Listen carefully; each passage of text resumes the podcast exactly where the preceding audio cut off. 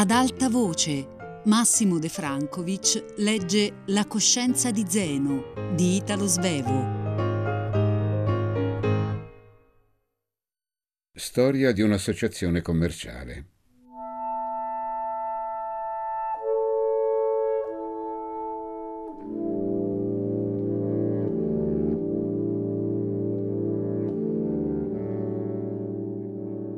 Fu Guido che mi volle con lui nella sua nuova casa commerciale. Io morivo dalla voglia di farne parte, ma sono sicuro di non avergli mai lasciato indovinare tale mio desiderio. Si capisce che nella mia inerzia la proposta di quell'attività in compagnia di un amico mi fosse simpatica. Ma c'era dell'altro ancora. Io non avevo ancora abbandonata la speranza di poter divenire un buon negoziante e mi pareva più facile di progredire insegnando a Guido che facendomi insegnare dall'Olivi Tanti a questo mondo apprendono soltanto ascoltando se stessi, o almeno non sanno apprendere ascoltando gli altri. Per desiderare quell'associazione avevo anche altre ragioni. Io volevo essere utile a Guido. Prima di tutto gli volevo bene, e benché egli volesse sembrare forte e sicuro, a me pareva un inerme abbisognante di una protezione che io volentieri volevo accordargli. Poi anche nella mia coscienza, e non solo agli occhi di Augusta, mi pareva che più mi attaccavo a Guido e più chiara risultasse la mia assoluta indifferenza per Ada. Fu così che io lavorai con lui e per lui, ora più, ora meno intensamente, per ben due anni, senz'altro compenso che la gloria di quel posto nella stanza direttoriale. Fino ad allora fu quello certamente il più lungo periodo che io avessi dedicato ad una stessa occupazione. Non posso vantarmene, solo perché tale mia attività non diede alcun frutto, né a me né a Guido, e in commercio, tutti lo sanno, non si può giudicare che dal risultato. Io conservai la fiducia d'essere avviato ad un grande commercio per circa tre mesi, il tempo corrente a fondare quella ditta. Seppi che a me sarebbe toccato non solo di regolare dei particolari come la corrispondenza e la contabilità, ma anche di sorvegliare gli affari. Guido conservò tuttavia un grande ascendente su di me, tanto che avrebbe potuto anche rovinarmi, e solo la mia buona fortuna glielo impedì. Bastava un suo cenno perché accorressi a lui. Ciò desta la mia stupefazione ancora adesso che ne scrivo, dopo che ho avuto il tempo di pensarci per tanta parte della mia vita. E scrivo ancora di questi due anni, perché il mio attaccamento a lui mi sembra una chiara manifestazione della mia malattia. Che ragione c'era di attaccarsi a lui per apprendere il grande commercio e subito dopo restare attaccato a lui per insegnargli quello piccolo? Che ragione c'era di sentirsi tanto bene in quella posizione solo perché mi sembrava significasse una grande indifferenza per Ada la mia grande amicizia per Guido? E chi esigeva da me tutto questo? Non bastava provare la nostra indifferenza reciproca l'esistenza di tutti quei marmocchi cui davamo assiduamente la vita? Io non volevo male a Guido, ma non sarebbe stato certamente l'amico che avrei liberamente prescelto. Ne vidi sempre tanto chiaramente i difetti che il suo pensiero spesso mi irritava quando non mi commoveva qualche suo atto di debolezza. Per tanto tempo gli portai il sacrificio della mia libertà e mi lasciai trascinare da lui nelle posizioni più odiose solo per assisterlo una vera e propria manifestazione di malattia o di grande bontà, due qualità che stanno in rapporto molto intimo fra di loro. Ciò rimane vero, se anche col tempo fra noi si sviluppò un grande affetto, come succede sempre, fra gente da bene che si vede ogni giorno. E fu un grande affetto il mio. Allorché egli scomparve, per lungo tempo sentii come egli mi mancava e anzi l'intera mia vita mi sembrò vuota poiché tanta parte ne era stata invasa da lui e dai suoi affari. Ad onta della sua scuola superiore, Guido aveva un concetto poco preciso del dare e dell'avere. Stette a guardare con sorpresa come io costituii il conto capitale e anche come registrai le spese. Poi fu tanto dotto di contabilità che quando gli si proponeva un affare lo analizzava prima di tutto dal punto di vista contabile.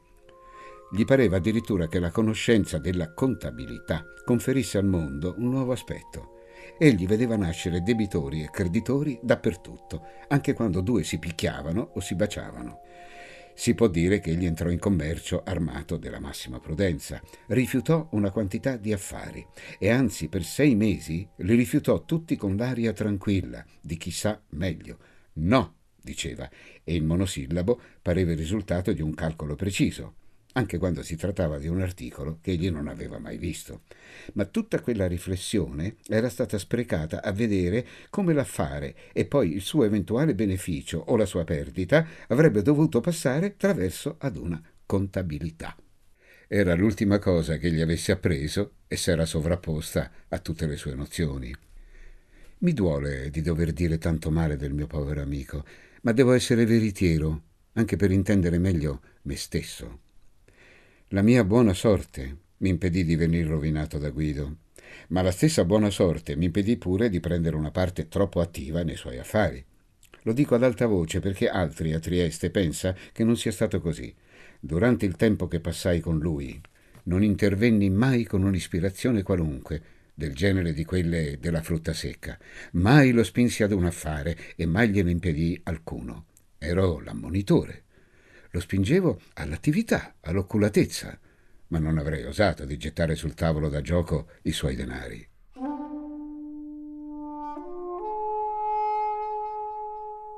Poi nel nostro ufficio fu ammesso un ospite molto rumoroso, un cane da caccia di pochi mesi, agitato e invadente. Guido lo amava molto e aveva organizzato per lui un approvvigionamento regolare di latte e di carne. Per me la presenza di quel cane nel nostro ufficio fu la prima prova che Guido fornì di non essere degno di dirigere una casa commerciale. Ciò provava una senso assoluta di serietà. Tentai di spiegargli che il cane non poteva promuovere i nostri affari, ma non ebbi il coraggio di insistere ed egli con una risposta qualunque mi fece tacere. Perciò mi parve di dover dedicarmi io all'educazione di quel mio collega e gli assestai con grande voluttà qualche calcio quando Guido non c'era. Il cane guaiva e dapprima ritornava a me, credendo io l'avessi urtato per errore, ma un secondo calcio gli spiegava meglio il primo e allora egli si rincantucciava. Non si fidò più di me e in presenza di Guido diede chiaro segno della sua antipatia. Strano, disse Guido, fortuna che so chi tu sia, perché altrimenti diffiderei di te i cani di solito non sbagliano con le loro antipatie. La quinta persona ammessa nel nostro ufficio, calcolando anche Argo, fu Carmen. Io assistetti alla sua assunzione all'impiego. Ero venuto all'ufficio dopo di essere stato da Carla e mi sentivo molto sereno, di quella serenità delle otto di mattina del principe di Tairan. Nell'oscuro corridoio vidi una signorina e Luciano mi disse che essa voleva parlare con Guido in persona. Io avevo qualche cosa da fare e la pregai di attendere là fuori. Guido entrò poco dopo nella nostra stanza, evidentemente senza aver vista la signorina, e Luciano venne a porgergli il biglietto di presentazione di cui la signorina era fornita. Guido lo lesse e poi Oh no, disse seccamente, levandosi la giubba perché faceva caldo ma subito dopo ebbe un'esitazione e bisognerà che le parli per riguardo a chi la raccomanda. La fece entrare e io la guardai soltanto quando vidi che Guido si era gettato con un balzo sulla propria giubba per indossarla e s'era rivolto alla fanciulla con la bella faccia bruna arrossata e gli occhi scintillanti. Ora io sono sicuro di aver viste delle fanciulle altrettanto belle di Carmen, ma non di una bellezza tanto aggressiva, cioè tanto evidente alla prima occhiata. Di solito le donne prima si creano per il proprio desiderio, mentre questa non aveva il bisogno di tale prima fase. Guardandola sorrisi e anche risi. Mi pareva simile ad un industriale che corresse per il mondo gridando l'eccellenza dei suoi prodotti. Si presentava per avere un impiego, ma io avrei avuto voglia di intervenire nelle trattative per domandarle quale impiego per un'alcova? Io vidi che la sua faccia non era tinta, ma i colori ne erano tanto precisi, tanto azzurro il candore e tanto simile a quello delle frutta mature, il rossore, che l'artificio vi era simulato alla perfezione i suoi grandi occhi bruni rinfrangevano una tale quantità di luce che ogni loro movimento aveva una grande importanza. Guido l'aveva fatta sedere ed essa modestamente guardava la punta del proprio ombrellino, o più probabilmente il proprio stivaletto verniciato. Quando egli le parlò, essa levò rapidamente gli occhi e glieli rivolse sulla faccia così luminosi che il mio povero principale ne fu proprio abbattuto. Era vestita modestamente, ma ciò non le giovava, perché ogni modestia sul suo corpo s'annullava. Nella mia serenità io stetti a sentire curiosamente.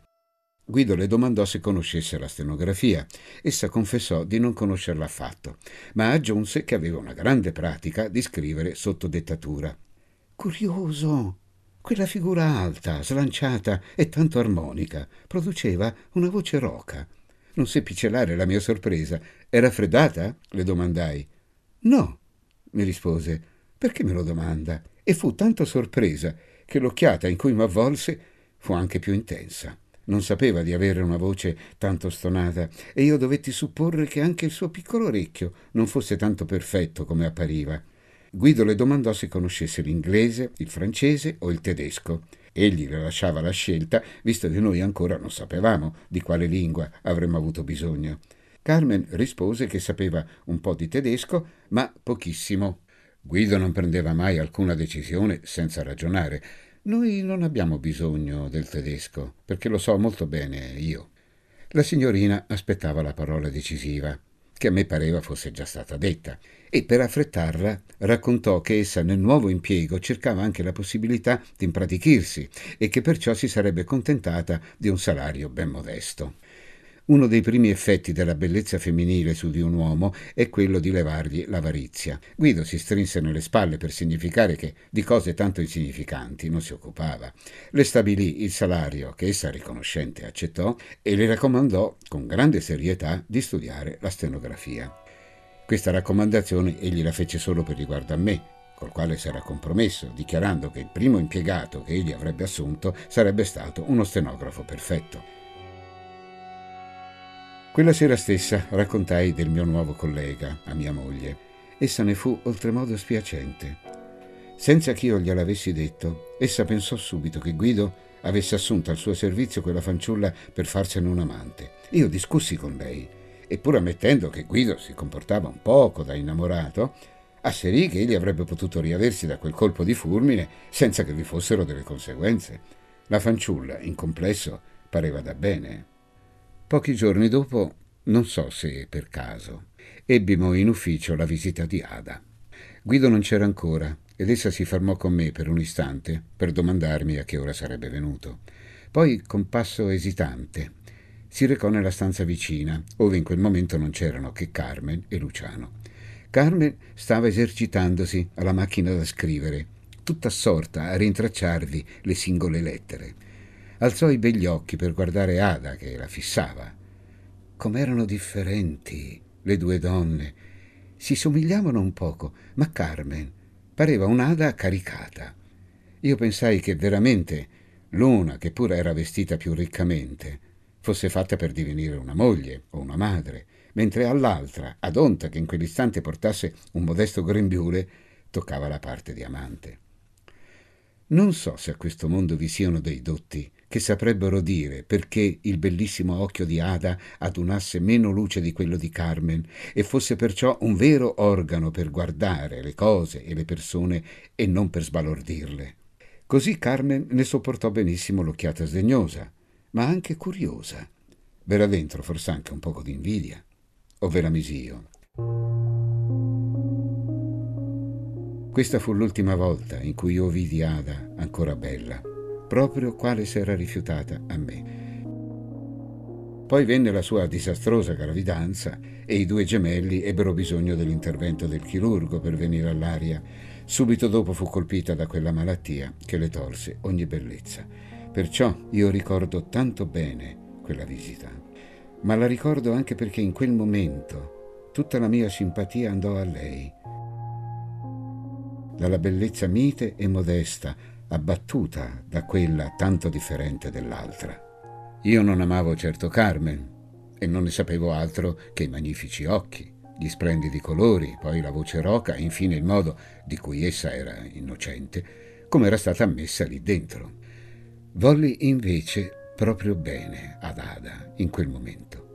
Ed è una cosa ben strana di voler bene ad una donna che si desiderò ardentemente, che non si ebbe e di cui ora non importa niente. In complesso, si arriva così alle stesse condizioni in cui ci si troverebbe qualora essa avesse aderito ai nostri desideri. Ed è sorprendente di poter constatare ancora una volta come certe cose per cui viviamo hanno una ben piccola importanza.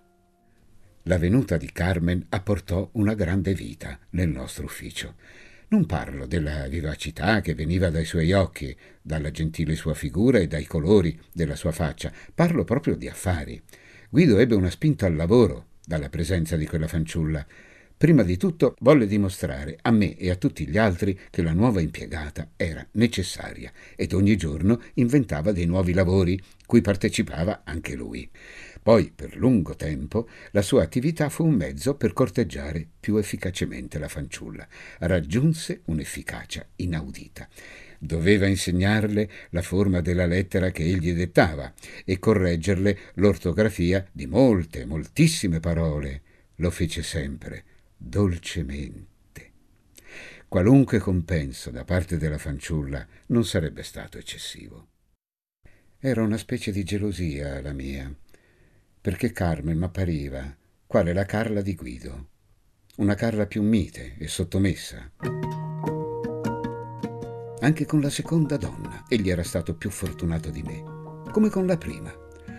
Ma forse, e ciò mi forniva la ragione ad un nuovo rimprovero per lui, egli doveva anche tale fortuna a quelle sue qualità che io gli invidiavo e che continuavo a considerare quali inferiori Parallelamente alla sua sicurezza sul violino, correva anche la sua disinvoltura nella vita.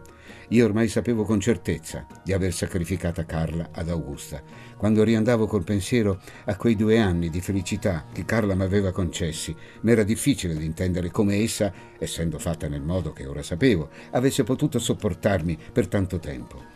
Non l'avevo io offesa, ogni giorno, per amore ad Augusta. Di Guido, invece, sapevo con certezza che egli avrebbe saputo godersi Carmen senza neppure ricordarsi di Ada.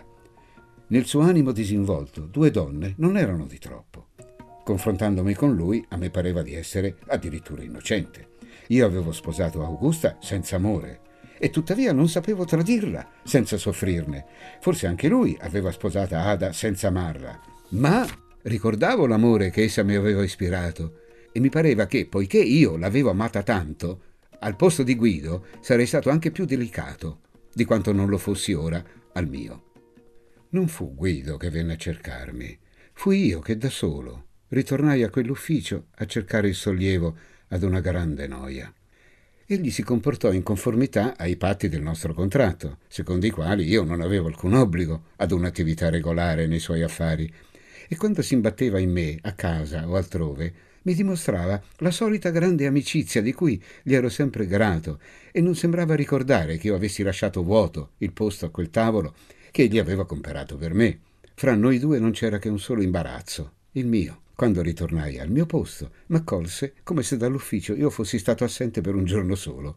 M'espresse con calore il suo piacere di aver riconquistata la mia compagnia e, sentito il mio proposito di riprendere il mio lavoro, esclamò: Ho fatto dunque bene a non permettere a nessuno di toccare i tuoi libri. Infatti trovai il mastro e anche il giornale al punto ove li avevo lasciati.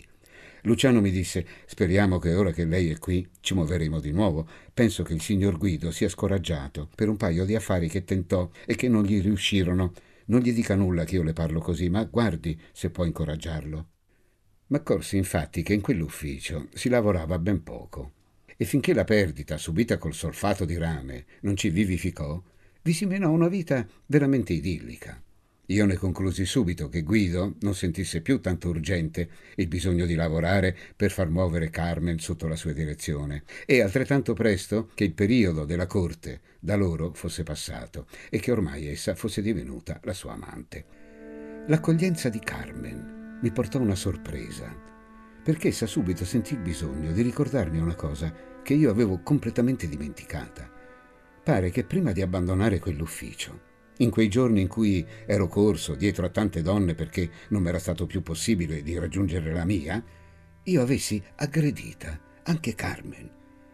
Essa mi parlò con grande serietà e con qualche imbarazzo.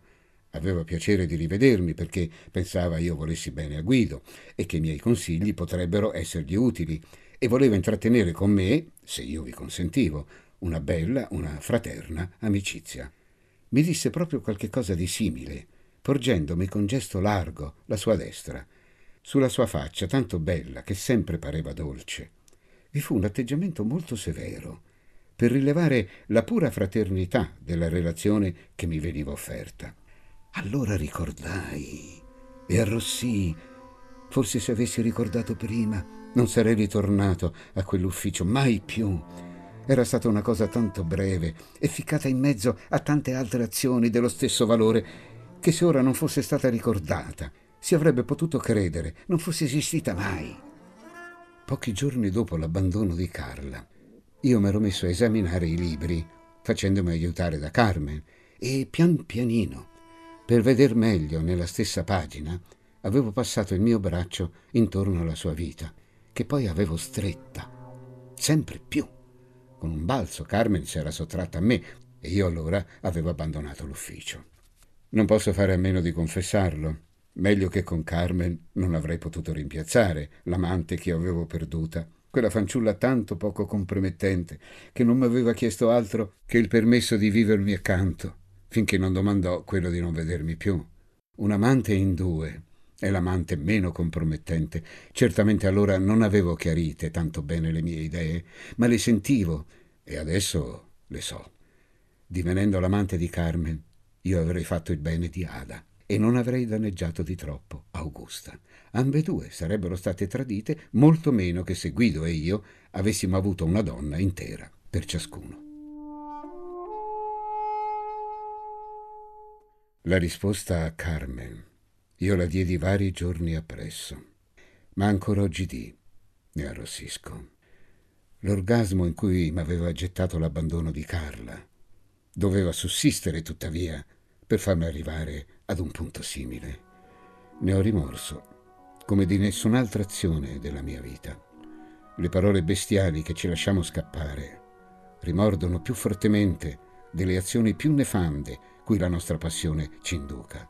Naturalmente designo come parole solo quelle che non sono azioni, perché so benissimo che le parole di Iago, per esempio, sono delle vere e proprie azioni. Ma le azioni, comprese le parole di Iago, si commettono per averne un piacere o un beneficio e allora tutto l'organismo, anche quella parte che poi dovrebbe erigersi a giudice, vi partecipa e diventa dunque un giudice molto benevolo. Ma la stupida parola agisce a soddisfazione di qualche piccola parte dell'organismo che senza di essa si sente vinta e procede alla simulazione di una lotta quando la lotta è finita, è perduta. La parola vuole ferire o vuole accarezzare. E quando sono roventi, le parole scottano. Chi le ha dette?